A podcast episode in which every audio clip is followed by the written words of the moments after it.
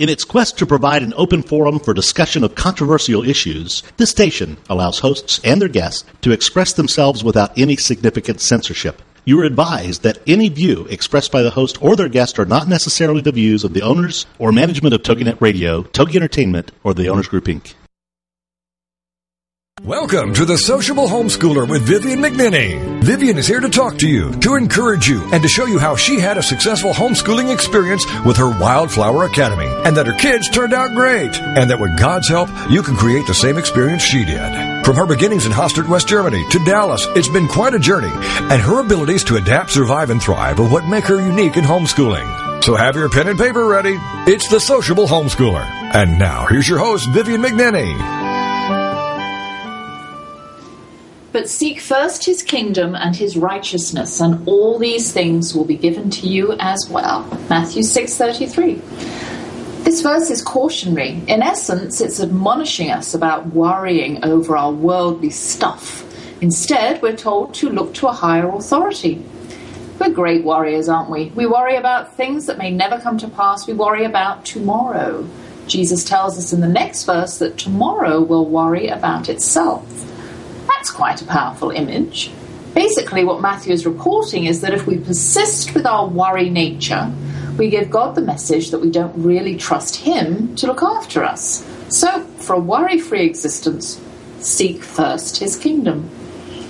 Good afternoon. Welcome to the Sociable Homeschooler. I'm your host, Vivian McNinney. And how are you today? I missed everyone last week. I hope you enjoyed my encore show with my British homeschooling mums. Well, I'm back now in the aftermath of the Rangers' defeat. I don't suppose we're supposed to be talking about that. Things got pretty exciting there for a minute, didn't they? I think we expected them to win the World Series. Did you know all the merchandise for both teams had already been made in preparation for bumper sales the moment the games were over? So, what do they do with the losing team's massive merchandise? I found out that they package it up and send it to Africa so that's the only place where people will be walking around with shirts and baseball caps emblazoned with the Rangers as the World Series winners. The fair is over also for another year. I didn't go, but my midway loving daughter did without us. I asked her who she was going with and was relieved when she said a friend and three young men. They all drove together and arrived at 5:30 in the afternoon, so were there until closing, until it was dark. She said she watched the pig races. That was exciting. She ate a turkey leg for dinner, which she'd never done with us. And then she had the classic fried Oreo for dessert and lemonade. That was her baby way of saying lemonade. It stuck, even in company, much to her chagrin. Malia said it was teeming with young couples in groups. Usually, when we go in the late morning, it's full of families, old folks, and out of towners. A great place to people watch. There were police everywhere, she said, and the Dallas Gang Control. Scary title, but I'm glad they were out in force. And Malia thanked me for suggesting that they go in a mixed group. She felt safer, she said. And Buddy, my granddog, had a good time while I went to Mora. You'll have to stay tuned to find out where that little town is because I am not telling you now. When Buddy first arrived, the sun was out, all was lovely. He had his off to grandma's house bags with him, plus the required pair of tennis balls. We got some good plays outside in the field, and as always, he cooled off in our pool. So, welcome back, Buddy. Just don't come inside with those muddy paws. His mom had called to warn me that Buddy had had a scare from a visiting dog who had spent two days and two nights in his house. The dog thought that all food or water bowls on the floor were his, my friend fed the visiting dog outside and wouldn't let him in until Buddy had finished his food. On the second evening, Mr. Visitor somehow finagled his way inside and made a beeline for Buddy's bowl, where Buddy was contentedly chowing down. He snarled and snapped at my poor innocent granddog and scared the heck out of him, so much so that Buddy hasn't eaten for a week when he came to me, frightened of being attacked again, even though the offending dog had gone home days ago. My friend hoped that in a new environment he'd get over his scare and return to eating again. That's what grandparents are for, right? she asked over the phone. Right, I said, stepping up to the challenge. And at first he was fine. I added scraps to his bowl and he ate voraciously, but once I had left, he reverted to his scared state and wouldn't eat anything out of his bowl again. Maybe he felt safe with me there, poor old spook dog. It also rained while I was gone, so he couldn't even play outside. Sad face. Well, I'm going to go straight to my book excerpt, and this week it's from the chapter Mind the Gap. My parents are visiting to check out the homeschool, I suspect, and it's been eight years since their last stay with us, and things are quite different now. My parents came from the British Isles to visit me and my new school, not exactly to check us out, but simply to discover just what it was their daughter and son in law, he who could do no wrong, were doing with their grandchildren. I think they were worried. As it turned out, this was also their last visit to America. No, they didn't die. Well, not yet. They're both still catching their breaths between walking the dog and bridge tournaments in their seaside home in Kent, England. But they live in mortal fear of flying since September 11th, which happened fast on the heels of the visit I'm referring to. I personally believe this to be nothing more than a perfect excuse to stay at home and maintain minimal contact with their eccentric family. My husband sees it as an opportunity for him to effortlessly maintain the hard earned title of he who could do no wrong and has used global terror shamelessly to his advantage. He remains to this day on the right side of his mother in law as the proverbial blue eyed boy. I was in my eighth year. Oh, yeah, you caught that too. It's been eight years since my parents' last visit. They really weren't exactly falling over themselves to come and immerse themselves in their American family's culture this side of the pond.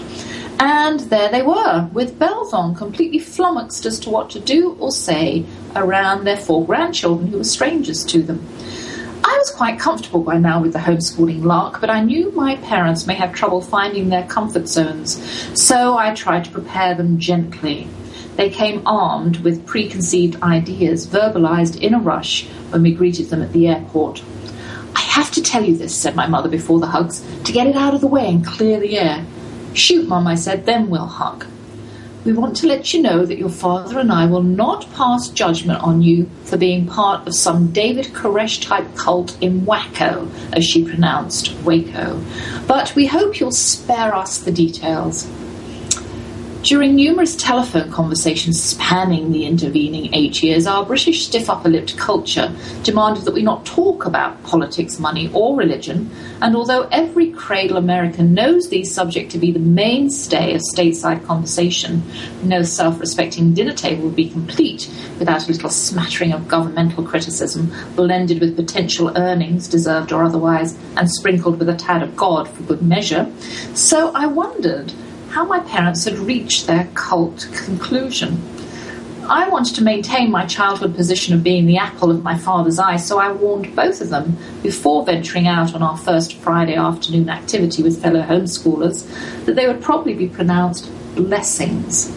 Well, there are better, better, plenty of worse things I could be called, I suppose. My mother attempted a jocular reply in her hesitancy and took my father's hand for moral support. I further told her that the mothers would continually invoke the name of the Lord or the good Lord as if he were a tangible member of their families, which he was, but I am not going into the theology of that argument here. They will insert his name amongst words to render the conversation virtually incomprehensible, rather like the way we use expletives. I did a quick intake of breath. Did I really just say that? I could tell my parents were chomping at the bit by the way they were backing into a corner. I don't know. I didn't know how to continue, so I gathered the children up and we headed for our field trip. On our outing, and it will turn out to be the last, am I noticing a pattern here? Their accents got in the way, of course. No true conversations occurred as we talked at each other and witnessed much communing with the good Lord. My parents were entranced to the point of stupor and managed to find some other pressing commitments, resting or reading, instead of venturing out with me again in that capacity. At this stage in my homeschool career, I had given up the curriculum that instructed me on what to teach and how to do it each day. Calvert had served me well in my opening years, keeping me and the children so busy that at times I was quite breathless at the end of the day. As each year somehow barreled to a close, with all of us still intact, my confidence grew, and I was now employing a system that did not reproduce the traditional classroom in my home. I'd thrown the teacher manuals and bells away, and except for my trusty Saxon math, had tossed aside textbooks in favour of whole books. My parents' interpretation of what we were doing could best be described as living without school. I must agree at first glance, Wildflower Academy did not live up to its rather grand name. To the untrained eye, and theirs was untrained, having not entered a classroom since their early teens, it did look as though I was not doing much in the way of educating their grandchildren. However, as their visit grew to a close, they realized they had been unwittingly prevailed upon to become substitute teachers at the academy each time a child sidled uncertainly up to them to ask for help with anything from their times tables to spelling. They'd become honorary members of the faculty when invited to paint with them, read a book out loud, or re- record on tape a favourite story. The atmosphere gently dripped beads of learning onto four willing minds without drenching the zest for discovery with formality. At the airport, when we were saying farewell, I commented on the praise the Lord crowd they had met and rejected, who are now my circle of friends. I hope I never become one of them. I don't want you to go home worrying about us becoming zealots or anything like that. Oh, there could be worse things they could be saying, they reassured me. We're not worried about our grandchildren anymore. Larry seems to be doing a wonderful job with them. So I was right. That is why they came. Well, it's time for us to go on a short break. So join me later after these messages, and um, I will be talking to Janita Pavelka, whose family are entrepreneurs, having started and run a total of 24 businesses in their career so far.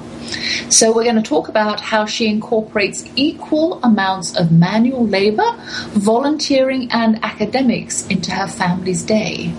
So, stay tuned and um, join me after these messages.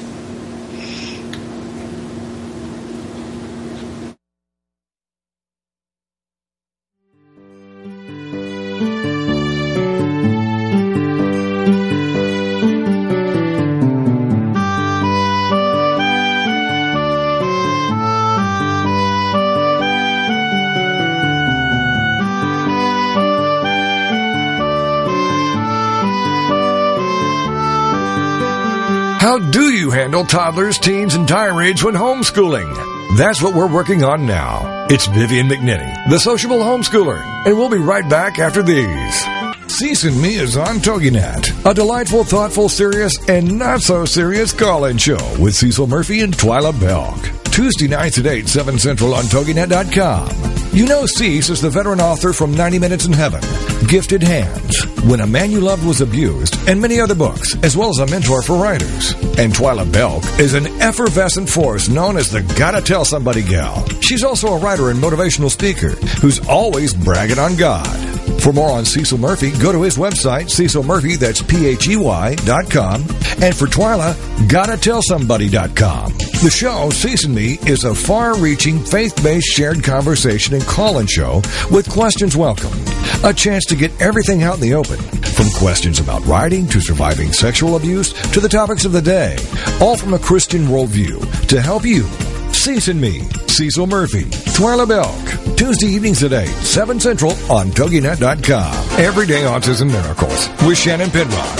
Friday afternoons at 2, 1 Central on TogiNet.com. Life after an autism spectrum diagnosis doesn't have to be difficult. It can be joyful, happy, and filled with hope. Join Shannon Penrod, author, speaker, coach, and mom of a six-year-old recovering from autism for this inspirational hour of hope. She's even authored a series of children's autism books with her son, Jim. For more information about the books, Shannon, and Everyday Autism Miracles, go to our website, shannonpenrod.com. From there, you can also get to our other websites, blogs, and connections. On Everyday Autism Miracles, you'll hear stories from parents whose children have made miraculous strides. You'll also get the inside dish on therapies, treatments, supplements, and how to get funding to help you afford them. Miracles abound in the autism community, so tune in for Everyday Autism Miracles to listen, share, laugh, and surround yourself with hope. Everyday Autism Miracles with Shannon Penrod. Friday afternoons at 2, 1 Central on TogiNet.com. Welcome back to The Sociable Homeschooler with Vivian McNinney, the show for any homeschooler at any point in their homeschooling career. Join us as we plow through the problems, tackle the challenges, and celebrate the successes. It's The Sociable Homeschooler on TogiNet. And now back to your host, Vivian McNinney. Well, hello, and I'm back with my guest, Janita Pavelka. Hello, Janita. Hello, Vivian. How are you? Good. What's your weather like?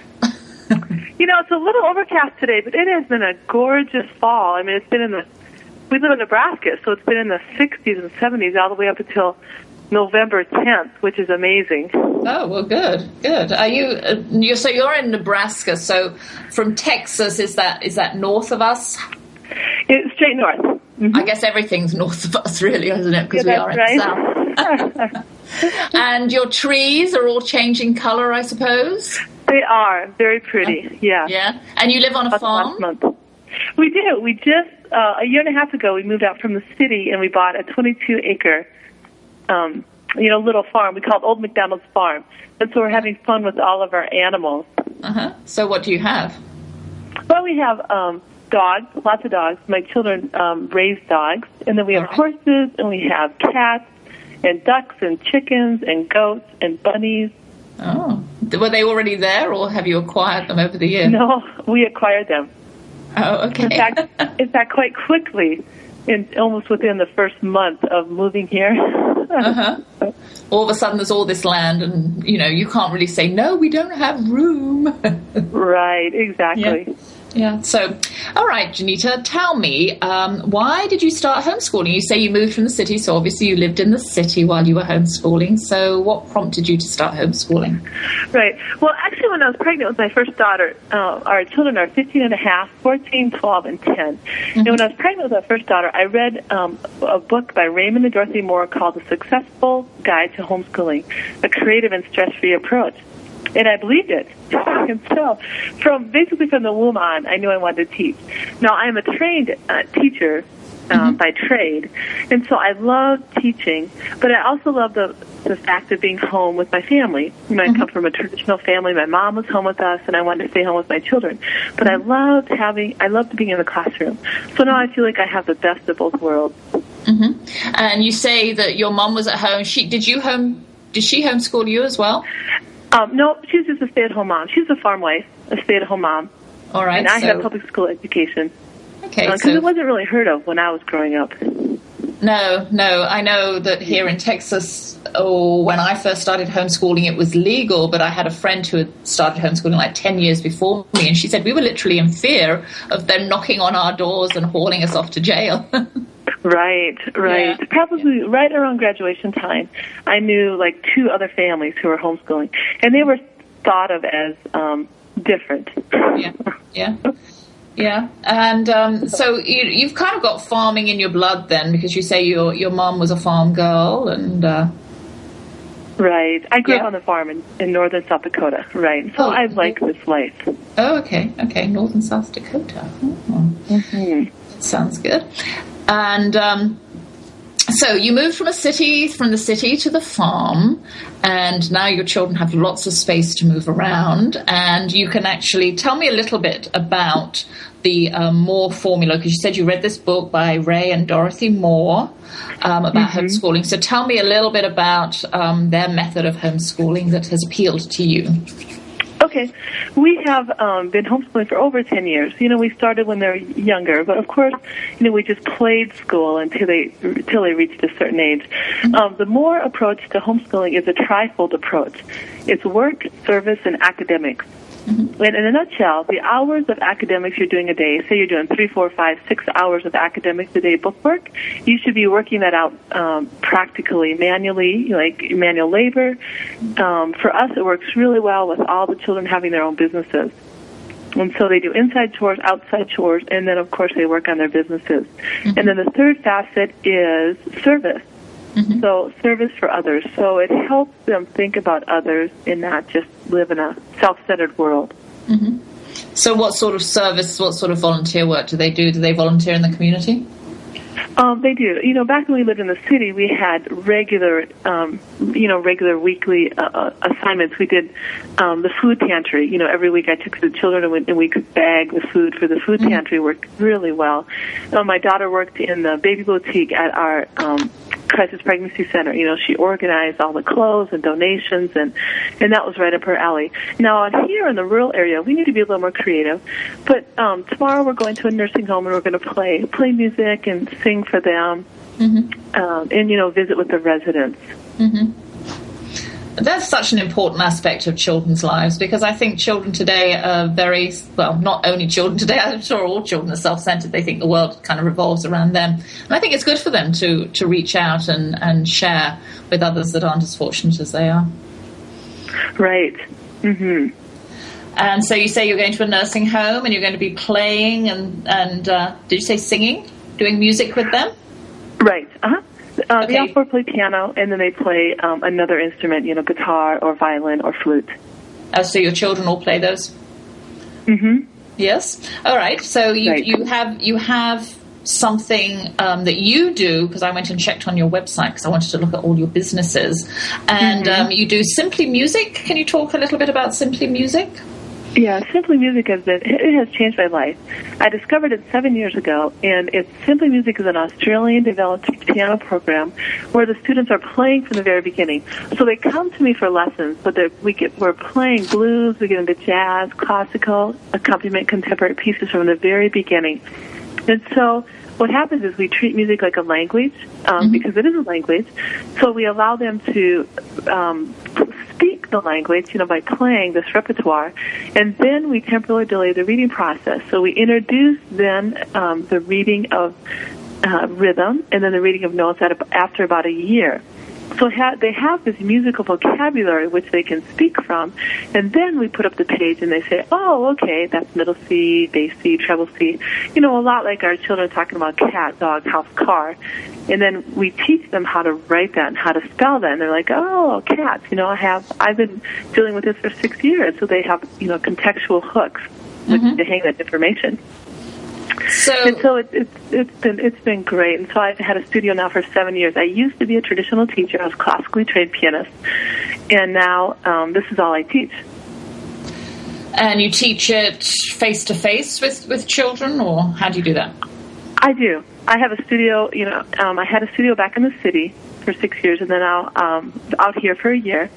Um, and I have my classes on Mondays and Tuesdays, and they come to me for lessons, and I give them a good stuff, you know, the good information, and I send them home to practice during the week, and they can come back and they can um, not only play the foundation songs, but they we get into composition, improvisation, arrangements, variations.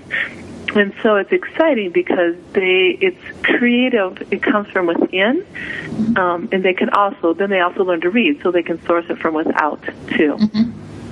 So initially they're playing by ear, would you say? Is that how that works? You know, you know, it has really improved my ear. In my children's ear, they have no no qualms about you know, picking out their favorite songs and the, the tune on the piano, you know, so essentially playing by ear, mm-hmm. you know, download their favorite songs from iTunes and then they'll figure out what key it's in and then they'll, you know, figure out the chords in the left hand and they'll be playing with their right hand and the brother will get out, get out his guitar and play with them. Now, when I was a child taking lessons, I, number one, I didn't think about doing that.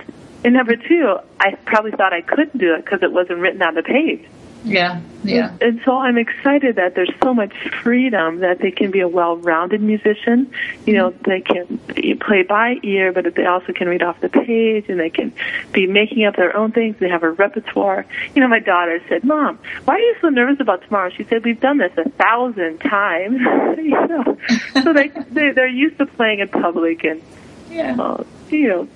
yeah, well, and also you'll have an appreciative audience. You know, that's what I always say to my children. You know, you can get nervous, but the people out there are going to be watching you and they're going to be thoroughly enjoying what you're doing with them and for them. So, Mm-hmm. Think of it that way. Think of it that way. That, um, yeah, great. we used we used to. Um, our family um, volunteered in the community. We did it in a different way, though. We did theatre, which was community theatre. Oh, I... and yeah, we were all able to do it together, and um, we offered a ser- well, we offered a service because after you know during the day when the kids weren't uh, had finished with their homeschool, they could go up and help paint sets and build sets and do construction, all that kind of stuff. But it was also fun for them because they get to, got to perform on stage, and the schools would come as part of their curriculum to see the shows and all that kind of stuff. So there's lots of different ways that you can volunteer mm-hmm. in your community. Yeah, yeah. And there's nothing uh, like being on stage and performing. That is such a good skill to have. You know, that that should just be part of a curriculum. Well, and being able to memorize because you know, boys, well, my boys anyway, sort of were slower reading. It's rather like learning how to play the piano. They wanted to know the stories, but they didn't want the drudgery of actually learning how to read. So I'd read to them, or they would memorize their stuff, or do the plays and that kind of stuff. So, mm-hmm. yeah, right, so, right, all right. Um, okay, so you're very you've got lots of business businesses. And um, for my listeners out there i've got um, Janita's um, website on, well, I've got it linked on my um, TogiNet site, so um, you can go and um, check out all of the different um, businesses that they have and some of the manual um, work that they do. But um, tell me the current businesses that um, your children are, are doing at the moment. Uh, our current businesses, my oldest daughter has uh, her own jewelry company. It's called Every Girl's Dream Jewelry Company. When she was 13, she got her ears pierced, and so of course she was into jewelry. And then she found this uh, pretty jewelry on the internet. She said, "Mom, can we order this?" It was a hundred lots of earrings. I said, "Amania or Rachel, how about if you just order a little sample pack and see if it sells. Well, it just sold right away. So then mm-hmm. she has been importing jewelry from Peru ever since then. Mm-hmm. And it's been uh, over two years now, and it, it just sells really well. So she has the bracelets and the necklaces and the earrings, and all you know for the different seasons, different the Peruvian and Murano and seed and the leather, and uh, so that has sold really well. She also raises Malteses and she has Yorkies. And so right now she has a batch of Morkies mm-hmm. she uh, is selling, and so she's working out. Right before you called, she said, "Mom, I got to get on the computer because I have to, you know, send them the contract." And mm-hmm. you know, so she's busy um, selling her Morkies, and she really loves that working with the customer service and talking to people and telling them about the different personalities of the little dogs. And she's very motherly. Mm-hmm. So at her age, mothering little puppies works really well. Well, um, for those Uh, excuse me, for those of you just joining us, I'm talking to Janita Pavelka, who educates her four children on a farm in Nebraska, using the Moore approach, which advocates play, chores, and volunteering outside the home as part of a successful homeschooling plan. And I need to go on a break, so join us for more after this.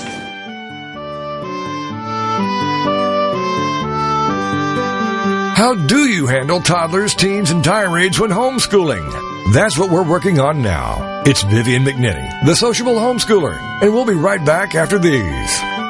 The Way of the Toddler, with hosts Lita and Lori Hamilton, is a show unlike any other parenting program you've ever heard.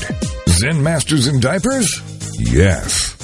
Join us Tuesday afternoons at 5, 4 Central here on TogiNet as we celebrate parenthood as a spiritual path for a journey to inner peace. With thought provoking and spiritually compelling guests, each week Lita and Lori will explore how our children help us with the lessons we came here to learn, adding deeper meaning to our lives and relationships while giving you valuable gems to add to your unique parenting toolkit. Check out the website, thewayofthetoddler.com. With great humor and honesty, Lita and Lori will demonstrate how inner peace is possible even when surrounded by poopy diapers and piles of laundry, and what we can learn from the innate wisdom and natural spirituality of our Zen Masters in Diapers. It's The Way of the Toddler with Lita and Lori Hamilton. Tuesday afternoons at 5, 4 Central, here on TogiNet.com. The American Rock Now, this Saturday morning, we're going to count them down one more time from number 40 all the way to number one with the official Classic Hits Countdown, the American Rock and Roll Countdown. We'll count down the biggest hits of the 70s with interviews and artist information, news, weather, sports, you name it, we'll have it this Saturday morning, 9 o'clock Eastern, right here on TogiNet for the American Rock and Roll Countdown. The American Rock and Roll Countdown on TogiNet. Welcome back to the Sociable Homeschooler with Vivian McNinney, the show for any homeschooler at any point in their homeschooling career. Join us as we plow through the problems, tackle the challenges, and celebrate the successes. It's the Sociable Homeschooler on TogiNet. And now back to your host, Vivian McNinney. Well, I'm back and I'm talking to Janita, and we're talking about how to balance our children's education. And um, we have been discussing her children's businesses. Um, we talked about Rachel and her jewelry. So um, tell me about your other three children's businesses. Uh, Christian is 14, and he has um, Starfish Soap Company, which uh, sells handmade uh, essential oil soap. And he named it Starfish because we we are helping with a, a ministry back um, in Omaha, where uh, a homeschool family started a ministry to feed the homeless every Sunday in downtown Omaha, and so he he gave uh, ten percent of his profits to the Starfish Ministry. So he named it Starfish Soap Company. And even though we live, you know, we moved from Omaha, we still, um, you know, are connected, and he's able to give to their ministries. And so he actually makes the soap from scratch. How does he do that? You know, we ha- we have made the soap from scratch, but we also um, he buys it from a, a soap maker, and um, so you know we have made the uh, the glycerin soap, Yeah. um, but he he buys the saponified soap. So it's probably it's probably a little bit less less labor intense if he actually buys it already made and then resells it, right? Right. Yeah. Right. Plus, you know what Christian really likes? He likes to sell. He, you know, we we spoke at a conference last week. It was probably 80 people there, and he just stood up and he loved that. You know, it's like the bigger the crowd, the better. And so uh, that's just that's just the gift he's been given.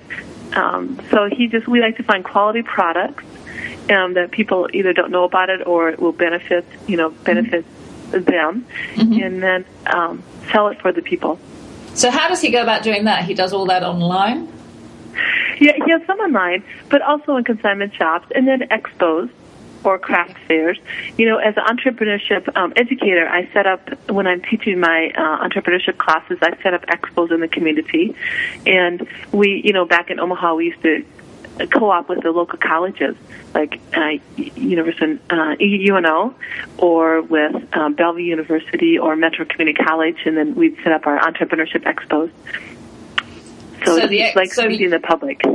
So you'd go into the colleges and see what the students were doing in there that they could sell, perhaps, and what, how how did you do that? What's an expo? Right. We would partner with the entrepreneurship colleges or the entrepreneurship classes at the college, like at UNO or Metro Community College or Bellevue Bellevue University. You know, we we work with their college students in the entrepreneurship program.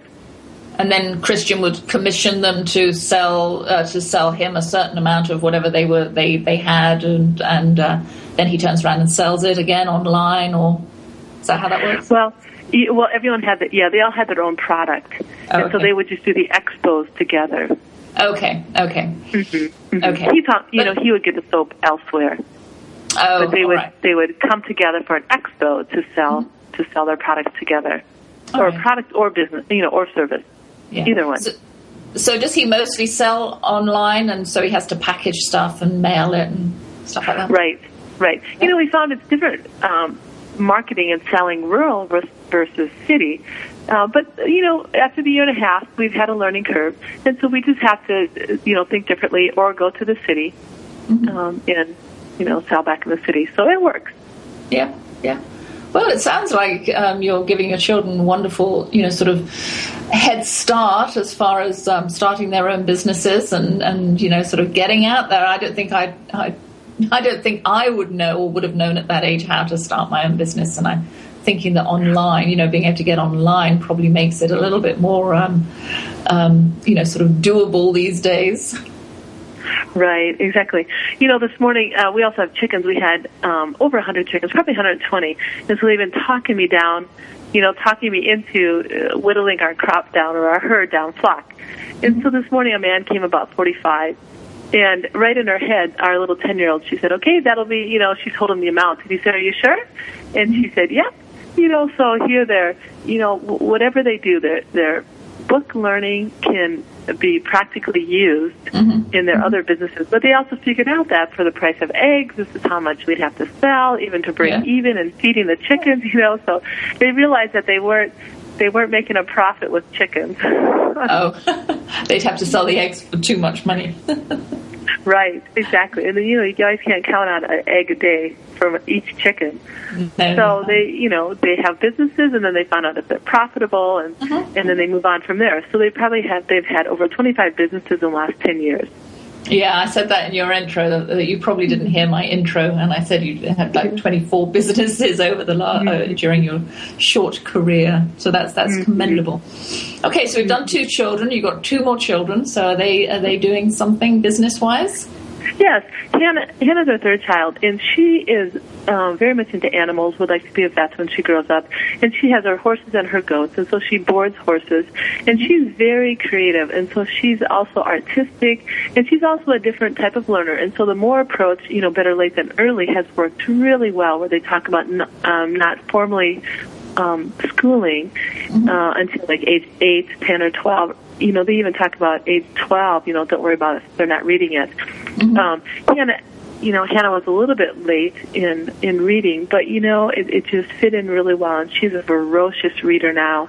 Mm-hmm. And but it's also given her time to be creative, and she'll make goat carts. You know, she'll she's always designing things, and so mm-hmm. she's training her goats to pull to pull a cart. And she'll say, "Mom, you know, we need to be in the parade, and then we can do this with a goat cart and do this with a goat cart." You know, mm-hmm. or she's always thinking. Is just very creative. And so does she paint the carts? She does. Yep. Yeah. hmm Right now, she's working on painting a wooden horse. You know, she's just that Oh. type of hands-on learner, and she's building a little fort. And they made a little clubhouse, and um, Great. you know, they made their bylaws, and they made their little membership cards, and so she's just really hands-on, uh, hands-on learner. But she's just again working out what she's learned in her books, in the academic uh, work, And so a horse is new to her. Did she have? Did you have horses while you were in the city? No, we did not. And she would pray every night. I want a horse. I'd say, Hannah, you just have to pray. You have to pray for a farm. And that went on probably, oh, I bet at least three, four years. Yeah. And then we moved into the farm on Monday, and by Friday we had two horses. and that wasn't our doings, you know. So Yeah. it just it just really worked out. Yeah. And so now we're, we're to your youngest now. What does your youngest do? She is um she's she's very social, very outgoing, um, very you know, uh like a party on wheels, you know, very forthright. And she has Amania Seed Company and she sells South Dakota sunflower seeds and it's a, a farm a farmer and his son a father and son who um, have a plant on their own f- uh, farm in South Dakota, just 10 miles from where I grew up. And so again, quality product. Not no one was selling them in Nebraska. So that's why two years ago we started we started distributing them down here because we love the seeds, the sunflower seeds, but no one had them. And so they're half the salt and a little bit of sugar. And so Amania is the largest distributor here in Nebraska. Oh wow! Well, good for her. Yeah, right. And so today she's, you know, making some phone calls and asking, you know, will you sell my seeds? And we did some contacts yesterday. So whenever we go on to do errands, you know, she'll stop in a store and talk to them about, would you like to carry my seeds? Here's a sample. They're half the salt and a little bit of sugar, you know, and she'll tell them the story behind the seeds. And yesterday talked to a big distributor. So, um, so we'll see where it goes from there. Well, good, good. Um, all right. So this balance, I'm, I'm just sort of fascinated by this balance because it's very much like um, the Benedictines, uh, the Benedictine monastery. They have a balance, you know, work, pray, and recreation. And um, your 24 hour day is broken up into three eight hour segments. And um, you know you do you, you balance all of that. So do you manage to keep the academics and the the labor and the service? I mean, are they pr- pretty evenly balanced, or are you heavier in some than in the others? You know, I think they're evenly balanced because I'll tell you what, I'll say, okay, uh, for instance, Hannah and her horse. I'll say, okay, Hannah, you do this. You know, here, here's your academics for the day, and when you're done, you can go outside and be with your horse. And that is so motivating to get her work done. You know, to do it right, and her inside chores, outside chores, and then she can pursue her interests. Um, you know, my oldest, she um, has, she's, uh, you know, just by writing up contracts, you know, when she's selling her puppies or working with customers with her jewelry or finding new, um, new outlets, she has to work with the public. She has to use all her reading, writing, arithmetic skills, right? And so it's just very motivating. So she has to get her academics first done first and then she can work on her business after her academics are done.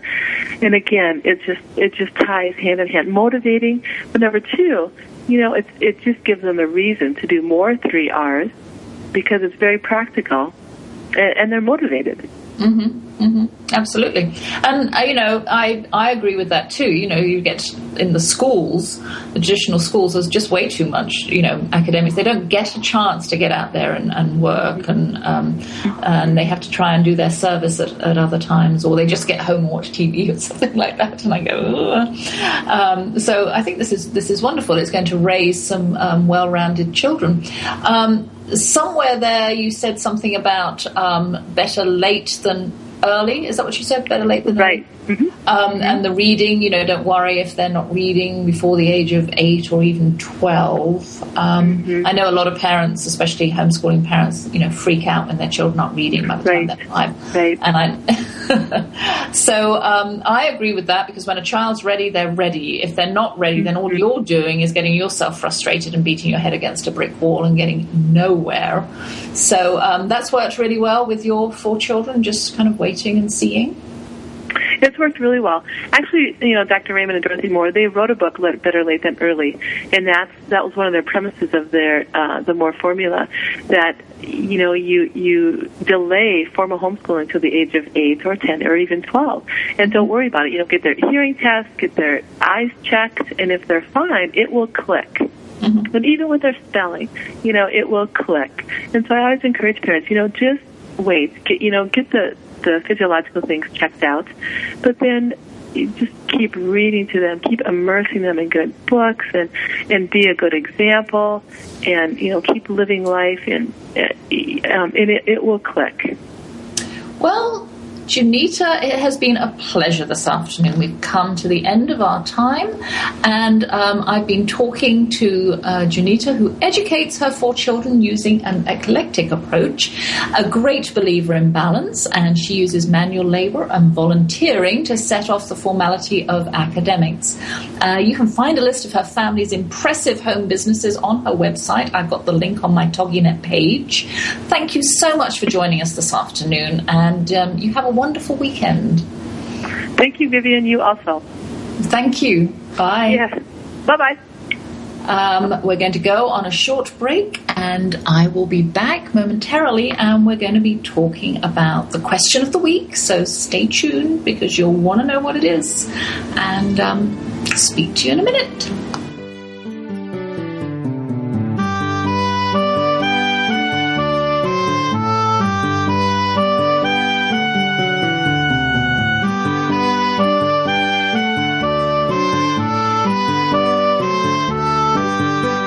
How do you handle toddlers, teens, and tirades when homeschooling? That's what we're working on now. It's Vivian McNinney, the sociable homeschooler, and we'll be right back after these.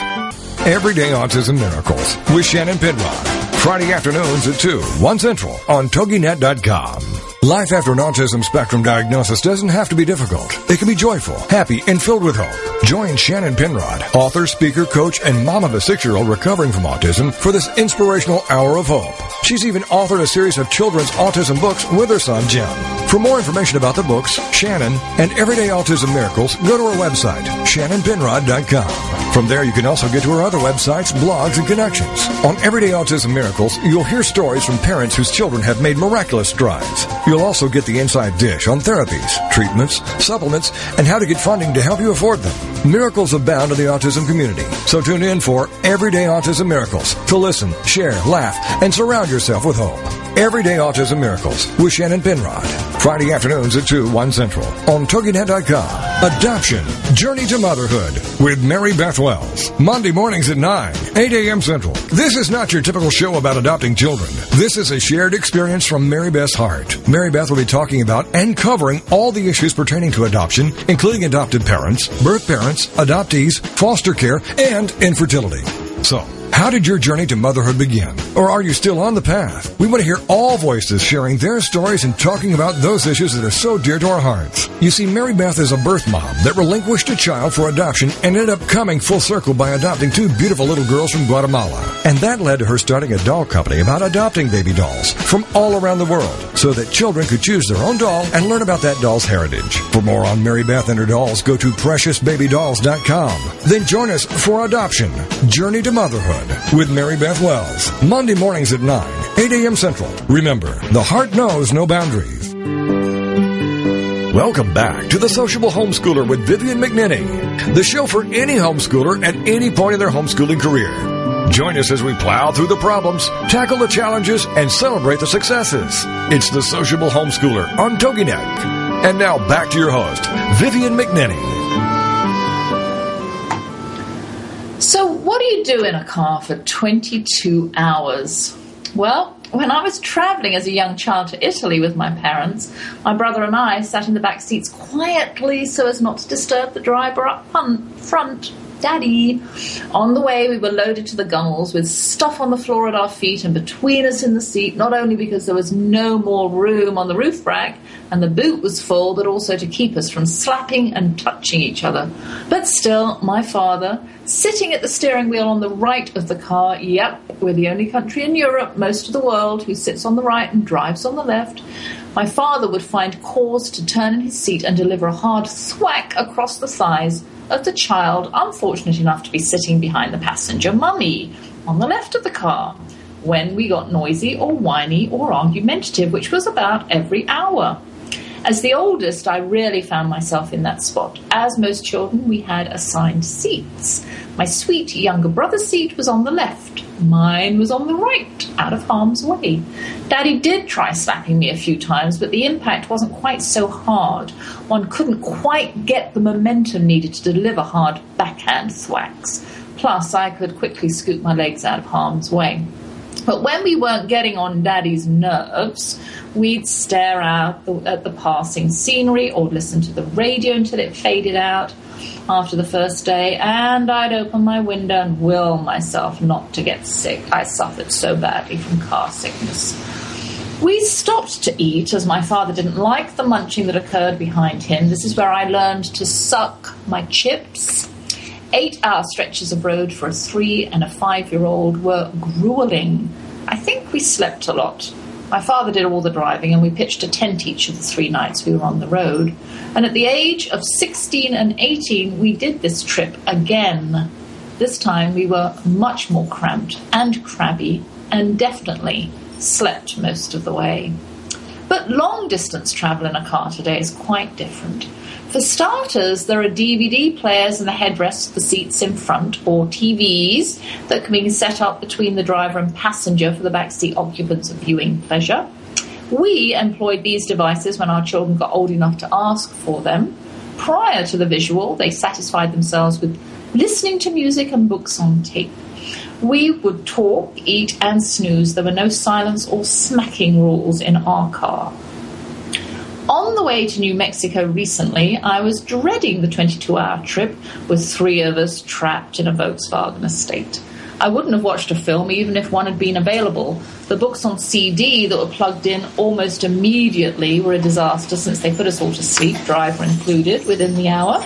So, for safety's sake, we resorted to talking. And by the way, I probably didn't mention this, but I was with my friends in this Volkswagen estate, three ladies. For a whole 11 hours, both ways, we talked. And I was worried on the outward journey because I wasn't sure we'd have much to say to each other since we really only met once a month for a few hours to discuss books or writing. And on the return journey, I was worried because surely we would be talked out after having spent five days together in a small cabin. To put it mildly, if I'd really considered what I was doing, I doubt I would have let myself be talked into a trip with five other people I hardly knew. But as it turned out, God was beaming. We talked about the scenery, the windmills, and how the farmers didn't have to milk them. We stopped at 11 in the morning for a hamburger and fries and coffee, and we woke up.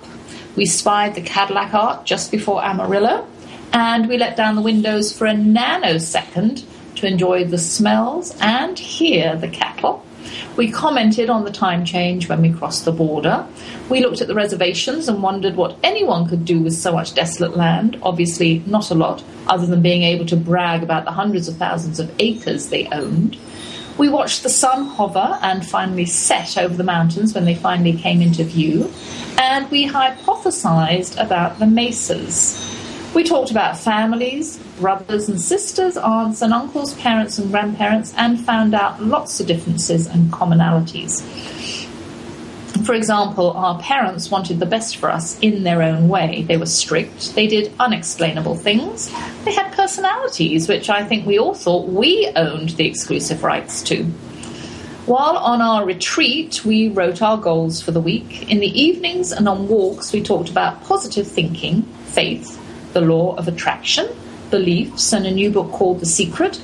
We discussed education and how it would be changed if we were in charge. We compared cooking techniques and how to save water with a septic tank. We shared the work we'd done each day. We meditated before dinner and did yoga before breakfast. We kept quiet.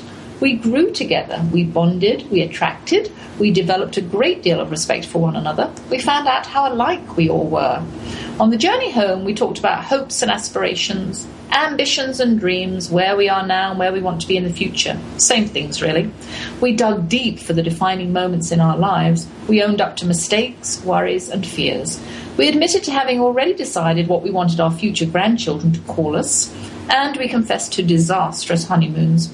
We stopped at rest stops and ate sandwiches in the car. The time flew, and at the end of it all, I was ambushed by Philia, I don't know how I categorized these five women when we embarked on our yoga, meditation, and writing retreat. I refer to them only as my writing and reading group. They were my group, not my group of friends or my friends, just my group, a collective. In our time away together, we unraveled our unique histories and rewove them into a trellis work of sweet friendship.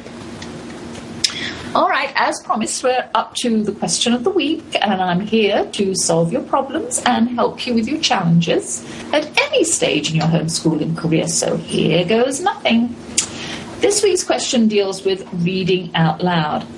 How important is it to read aloud to your children, and what do you do if you're not very good at it? Is the question. Well, I've heard it lots of times. As science for me is back burner fodder, so reading is for others. However, I cannot emphasize enough the importance of reading and comprehension in our children's lives. I always said to my children, if you can read well, then you can figure out how to do anything. Some parents whose reading skills are not as good as they want them to be worry that they can't read aloud to their children. To these parents, I say your children are going to love hearing your voice no matter what kind of job you do with the books. You don't have to add voices. I never did. I read. I didn't make a full blown production out of it like my husband did. I know it's difficult to do something every day that you don't look forward to, but practice makes perfect. And if you start when your children are young, then the books are easier too. My parents really never read aloud to us, but when they visited my homeschooling family, the children expected them to read to them at night as a pleasant change from mum and dad. Granny and Grandpa were hesitant at first, but I gave them some really easy readers to cut their teeth on, and they soon discovered that their unskilled reading was met with eagerness and enthusiasm. My children helped with unfamiliar words and stories by reciting from memory the books I'd chosen for their grandparents to read aloud those first few evenings. It's always important to remember that with children, it's your willingness to involve yourself in their lives that'll win them over, not how good you are at anything. might think anything I do is brilliant. I can't draw worth a hoot, but my children think I'm a fabulous artist because I try and manage to get my message across using stick figures. I also can't sing, but my voice shows up on all the audio tapes and videos we've made over the years. Just go for it. You have a very appreciative audience who think you're the best thing since sliced bread. Reading out loud develops a sensory skill most of us have lost the auditory sense. I would read at the lunch table, in the car, in the afternoons on a glider, which may put us all to sleep. In fact, I have fallen asleep while reading out loud and fooled some of my children. Now, all my children love to listen to books on CD, and I must admit they're better than I am at tuning into the said word and forming mental pictures of scenes and characters and holding the plots in their heads. I eventually graduated to 150 page books, and my stamina, stamina for out loud reading increased. These days, I don't think anything of starting a 700 page book. I read 20 or 30 pages that are sitting for a few weeks, capturing their attention to the end. Oh, and if you're into technical manuals, you can read those out loud too.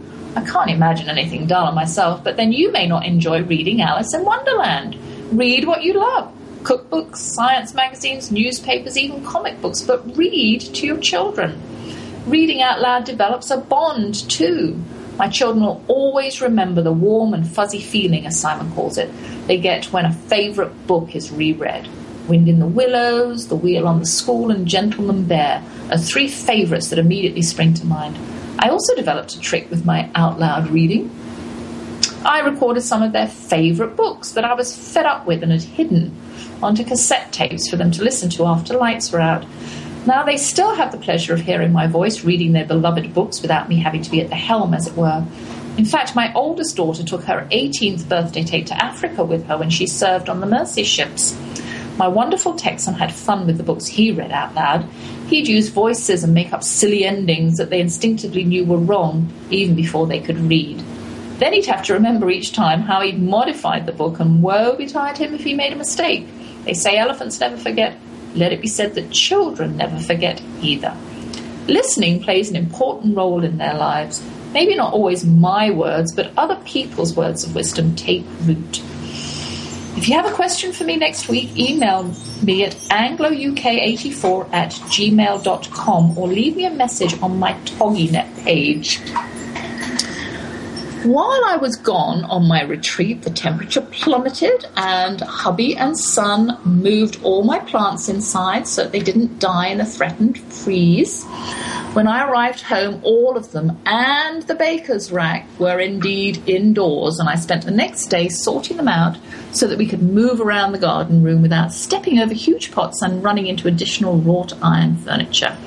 Never mind, the house looks so pretty now with all of its greenery. And I've used up another whole hour, and it went so fast this week. So I'll bid you farewell. I'm off to a dinner and a play this evening. I'm going to see Man of La Mancha. Then I'm manning a stall at the Catholic Church's craft show all weekend for a friend. Thanks to my handsome husband who believes in love at first sight, our four children who are the result of that belief, the hard-working staff at TogiNet Radio, my guest Janita Pavelka, and you, my faithful listeners, especially Hannah, Tina, and the St. Johnses. Stay tuned for Ali Lepreet, host of this little parent stayed home. She's coming up next. Have a great week, and may the Lord bless you and keep you. May the Lord show you his kindness and have mercy on you. May the Lord watch over you and give you peace. Numbers 6, 24 through 26. Bye. Doo, doo, doo.